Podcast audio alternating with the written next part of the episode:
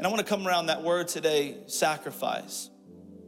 And God reminded me in Mark chapter fourteen of a, of a story and a picture of what sacrificial giving looks like. And it's it's so important that we understand that when we're giving to God, giving is an act of worship to God. It's worship, worth-ship.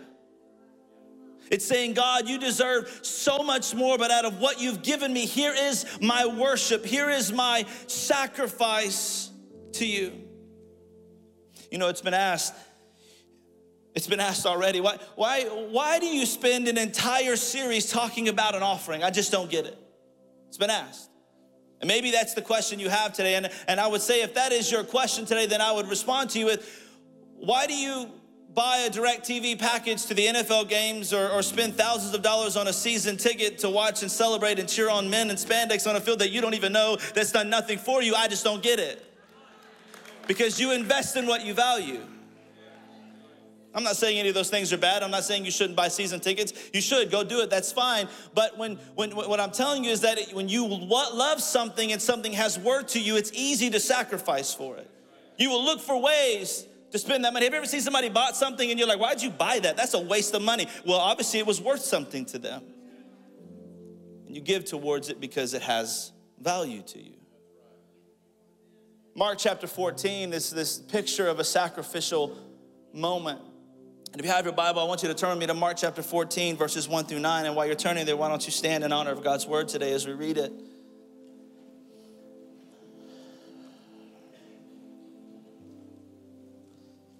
Mark chapter fourteen, verses one through nine. It says this.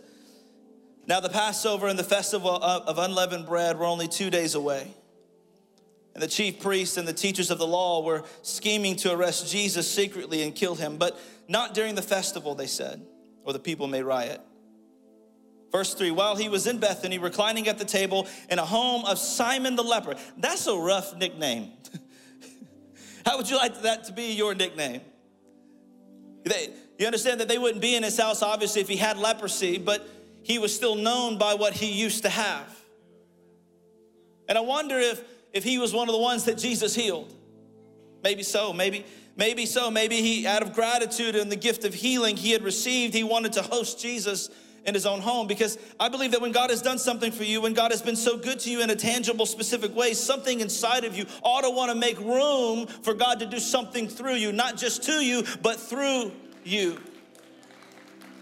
And so all this is going on there. The reclining at the table, and it says a woman came with an alabaster jar, a very expensive perfume made of pure nard.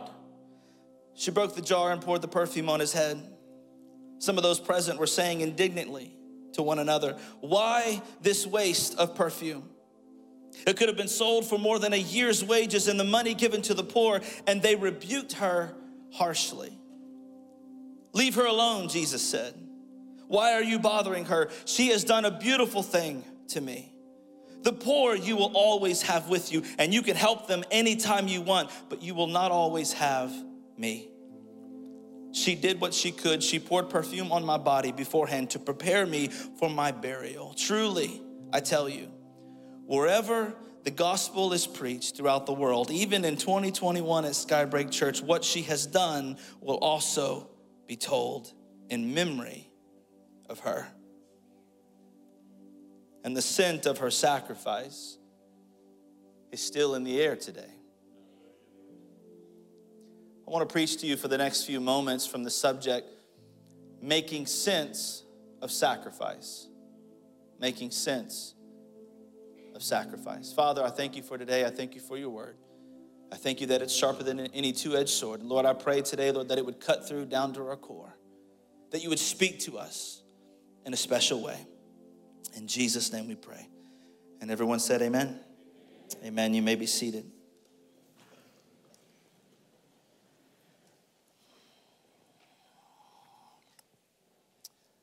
This story is recorded by three different accounts in the Gospels. We see Matthew, Mark, and John each record this incident from their, their own perspective. And it's amazing to me how this one woman makes the pages of the eternal word of God. That she pour something on Jesus so expensive, it was equivalent, the accounts said, to a year's wages. This, this isn't this isn't Old Spice, okay? It's my, how many of you wear Old Spice in the room? God bless you. Is that how it goes? Something like that. But this was pure nard from the Himalayan mountains. It was a root fragrance. It was very expensive. And so we have this crazy woman who's busted up on this party, and she just started pouring this costly perfume of pure nard on Jesus' head.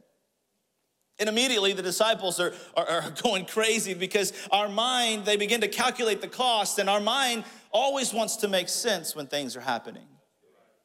I found oftentimes that your heart will try to have faith, but your mind will try to make sense. And the two will constantly be in contradiction. And here is some people at this table saying, this doesn't make sense that she's doing this. Why this waste, some said. It says that they spoke indignantly. You know, when you when you give to God on a sacrificial level, that it, it's really, it, it, if it's really sacrifice, you will hear, hear a voice in your head that this doesn't make sense. How many people have ever done that before and you've heard that phrase, this don't make sense?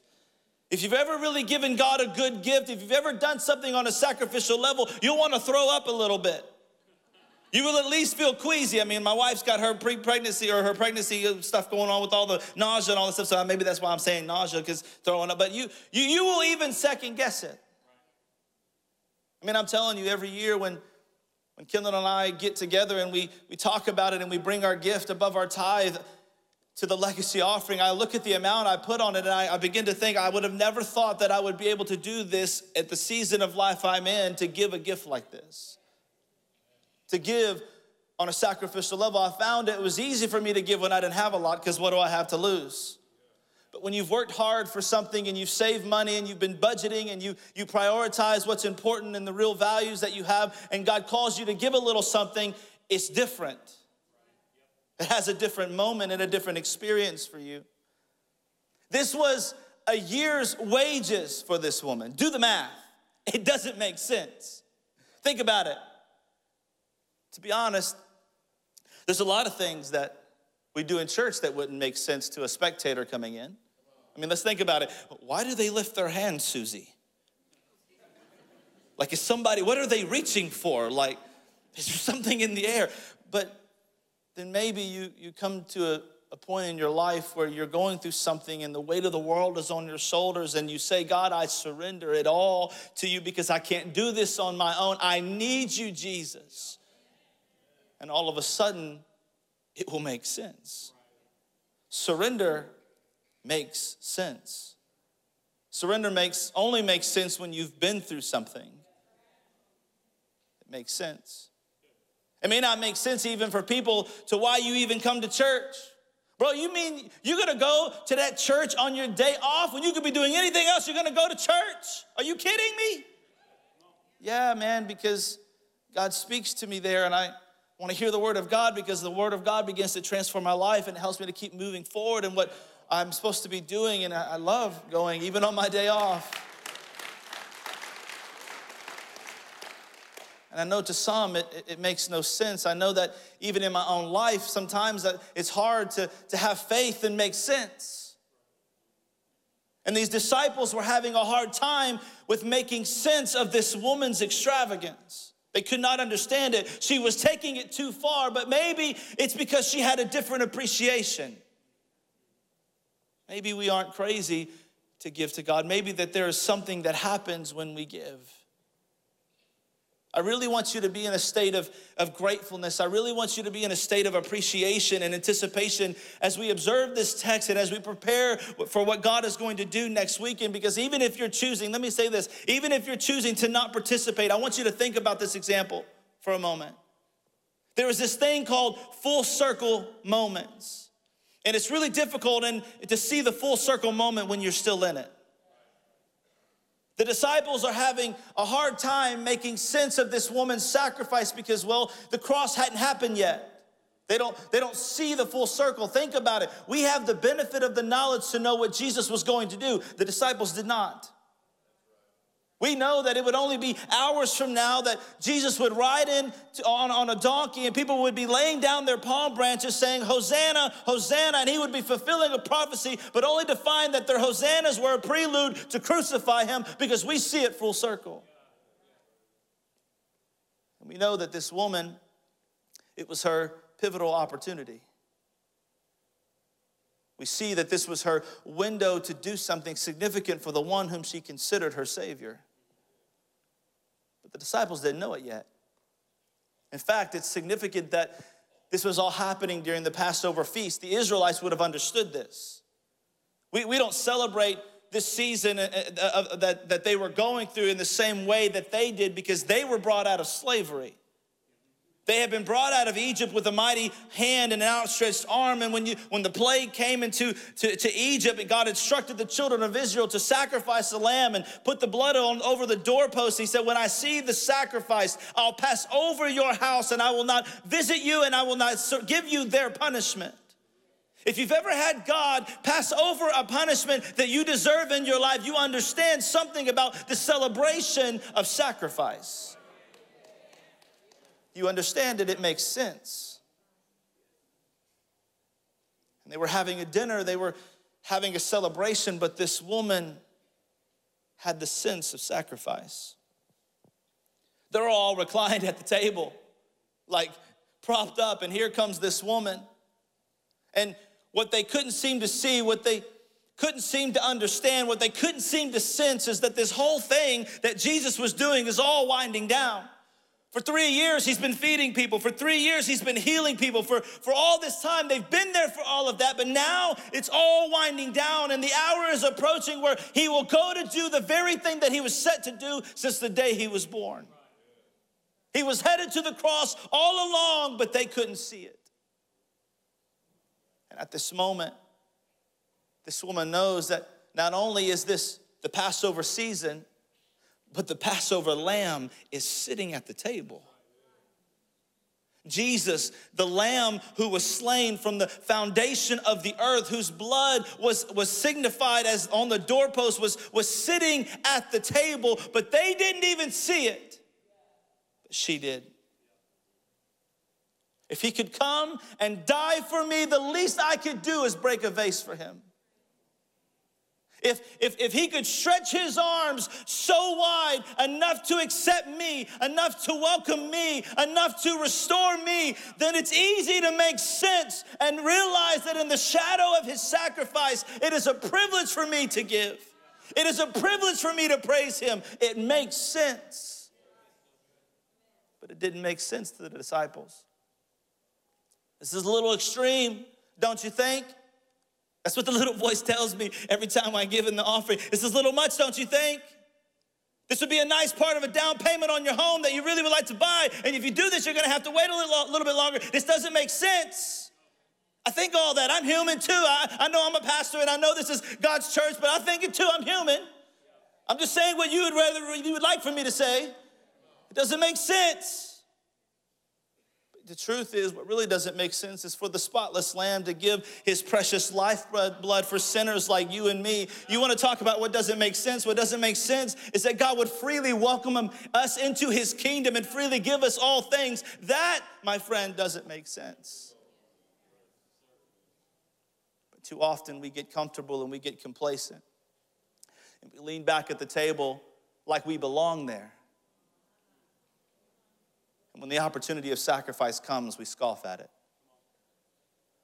But if you really remember what God saved you from, if you really remember what he's brought you through, if you remember what he's done in your life, then it's not a sacrifice, it's an opportunity.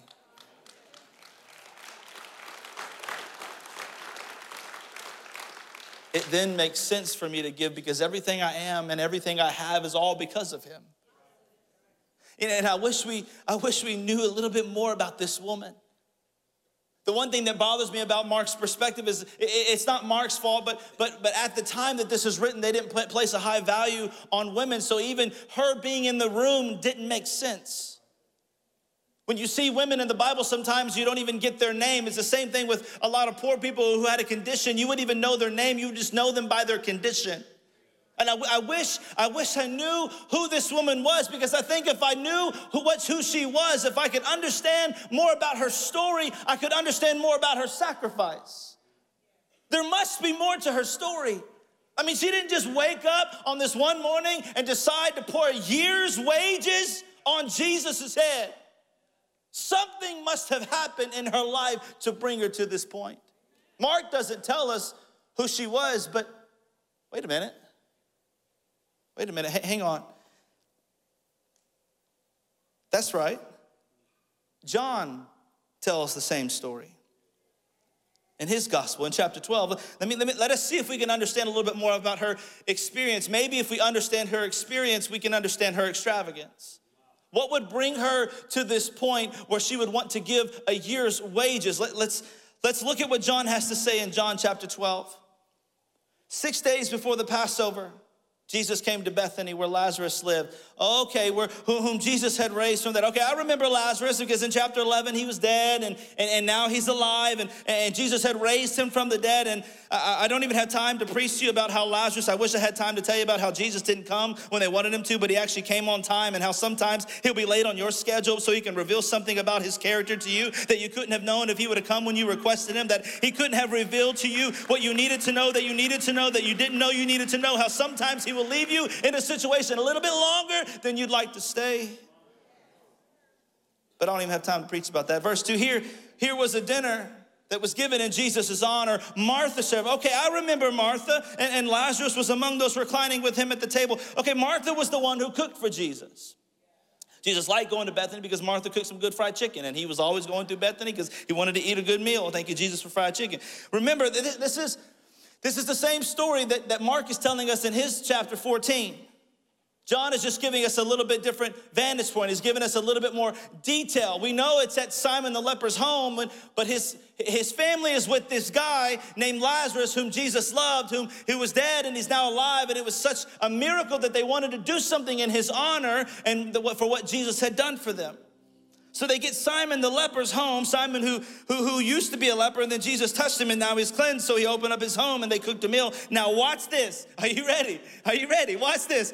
Then Mary, oh, now I get it. Then Mary took a pint of pure nard. This woman wasn't just any woman. Then Mary, the one who saw her brother get up from the grave. Then Mary, the one who knelt at his feet and said, Father, if you would have been here, you would have saved him. Then Mary, the one who took him to the place where he laid. I'm excited because I've been there before. I've seen dead things come to life. I've seen one word from God transform a situation.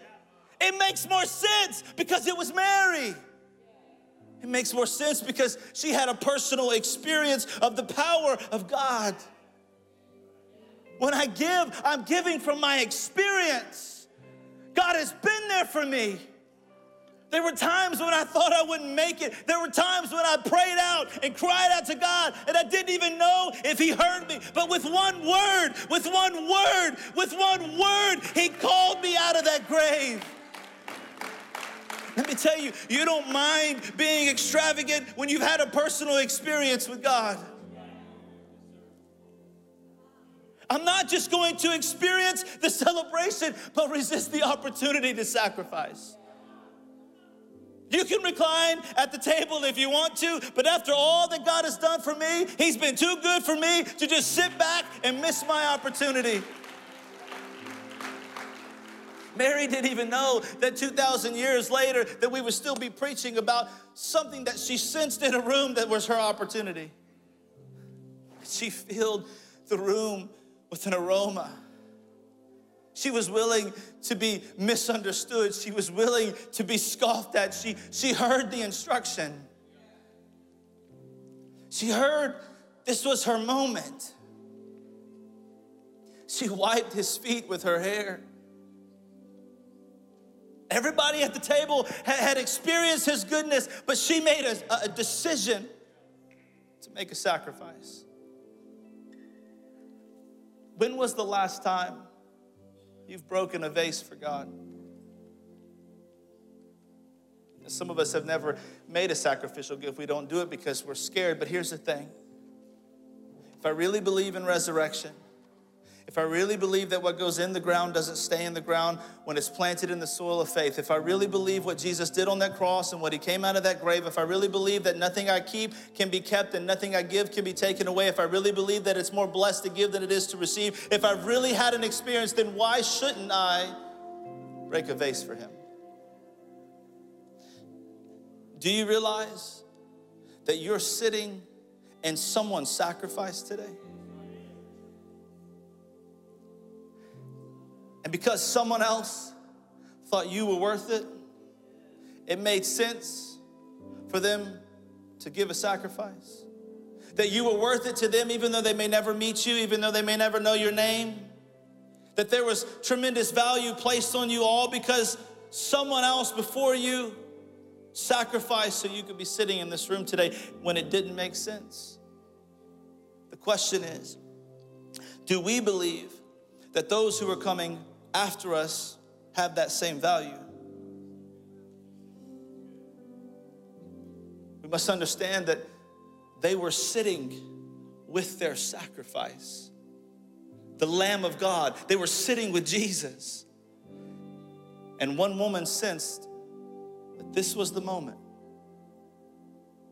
This was it. Because when you hear the voice of God speak to you, you have a choice. Have faith or make sense. If I put this perfume on myself, it will fade away. But if I place it on Jesus, it will not be taken away. That's what this woman knew. And to this very day, we are still able to smell the fragrance of her sacrifice. And I think if we could ask Mary a question, I believe that she would say, thank you, thank you for that sermon. It was, it was really nice, Pastor, but it wasn't a sacrifice. What Jesus did for me, yeah, that was sacrifice. This perfume wasn't a sacrifice, it was my opportunity. What will we do when we are given the opportunity to offer sacrifice to the one who sacrificed for us? Next week, we have an opportunity. An opportunity to show appreciation, an opportunity to anticipate what he's about to do. Mary didn't know that, that, that she was not only showing him gratitude for what he had done for her, but she didn't even know that she was doing something prophetically to prepare for something she didn't even know about. Who knows what will happen when you give? Who knows the miracles that will begin to unfold? Who knows what God will do with one act of obedience? Who knows?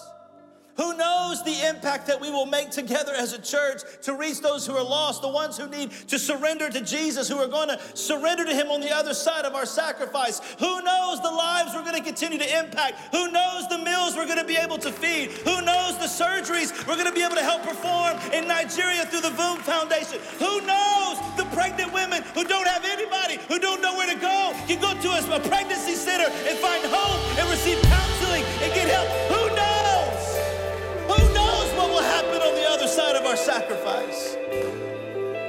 And matter of fact, let me just tell you, you don't have to wait till next week. You can give today. You can go on the app. You can click Legacy Offering, because I believe if God is prompting you, you don't need to wait. If this is your moment, then this is your moment. We'll add it to the total next week. We're going to have a big old party. We're going to celebrate. We're going to throw totals up on the screen. You can give today if you want to. You may ask, though, why is all this important? It's a good question. One simple answer. Real basic, but so profound. There are still people who are in need of Jesus more than ever before. Pastor said it a few weeks ago, we are no longer the home team in America. We're now a visiting team, where Christian values are not held up like they were, where the belief in God and the importance of God in, in our life and in our country and in our schools and in everywhere we go. It even says, in God we trust on our money, but nobody really believes that anymore. But in a moment, in an opportunity, in a world, we have the greatest opportunity through the other side of that thing right there.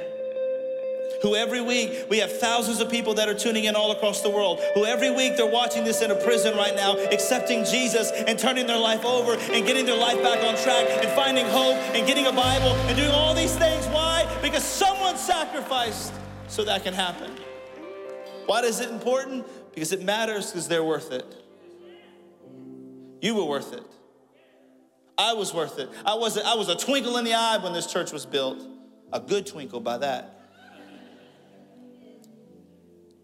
But who knew the sacrifice that Pastor Danny and Janet would make when they left at twenty-six with eight hundred dollars in their bank account and everything they own in a cattle trailer to leave from a place and go to another place that they don't even know, they don't know anybody, and build a church thirty-four years ago. Who knew on the other side of their sacrifice, we would be sitting in this room today in a building with all these people and people tuning in from the other side of a screen to know that over eleven hundred people just this year accepted Jesus Christ as Lord and Savior of their life.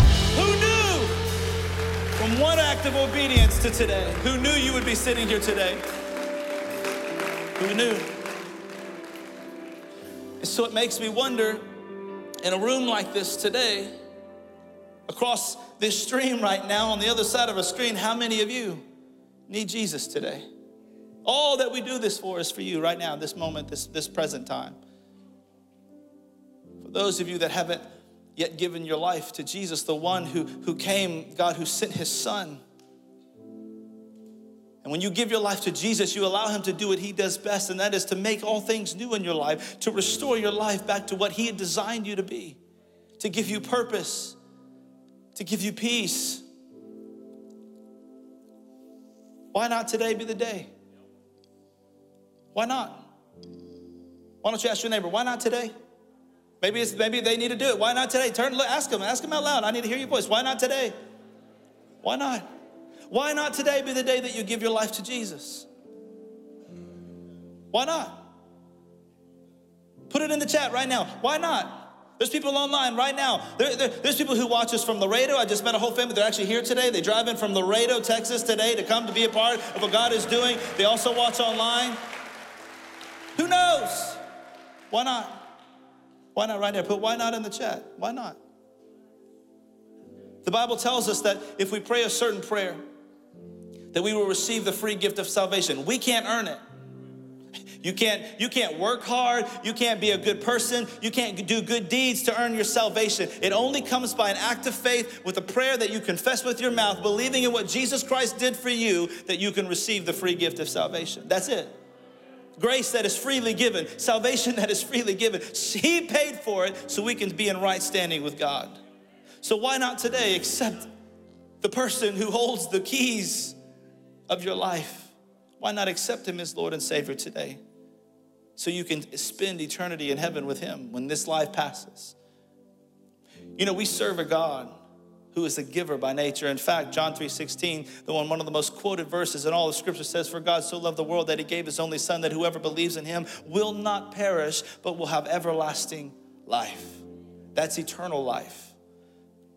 And Romans ten nine gives us the instruction that if we confess with our mouth the Lord Jesus and we believe in our heart that he raised from the dead, it says that we will be saved.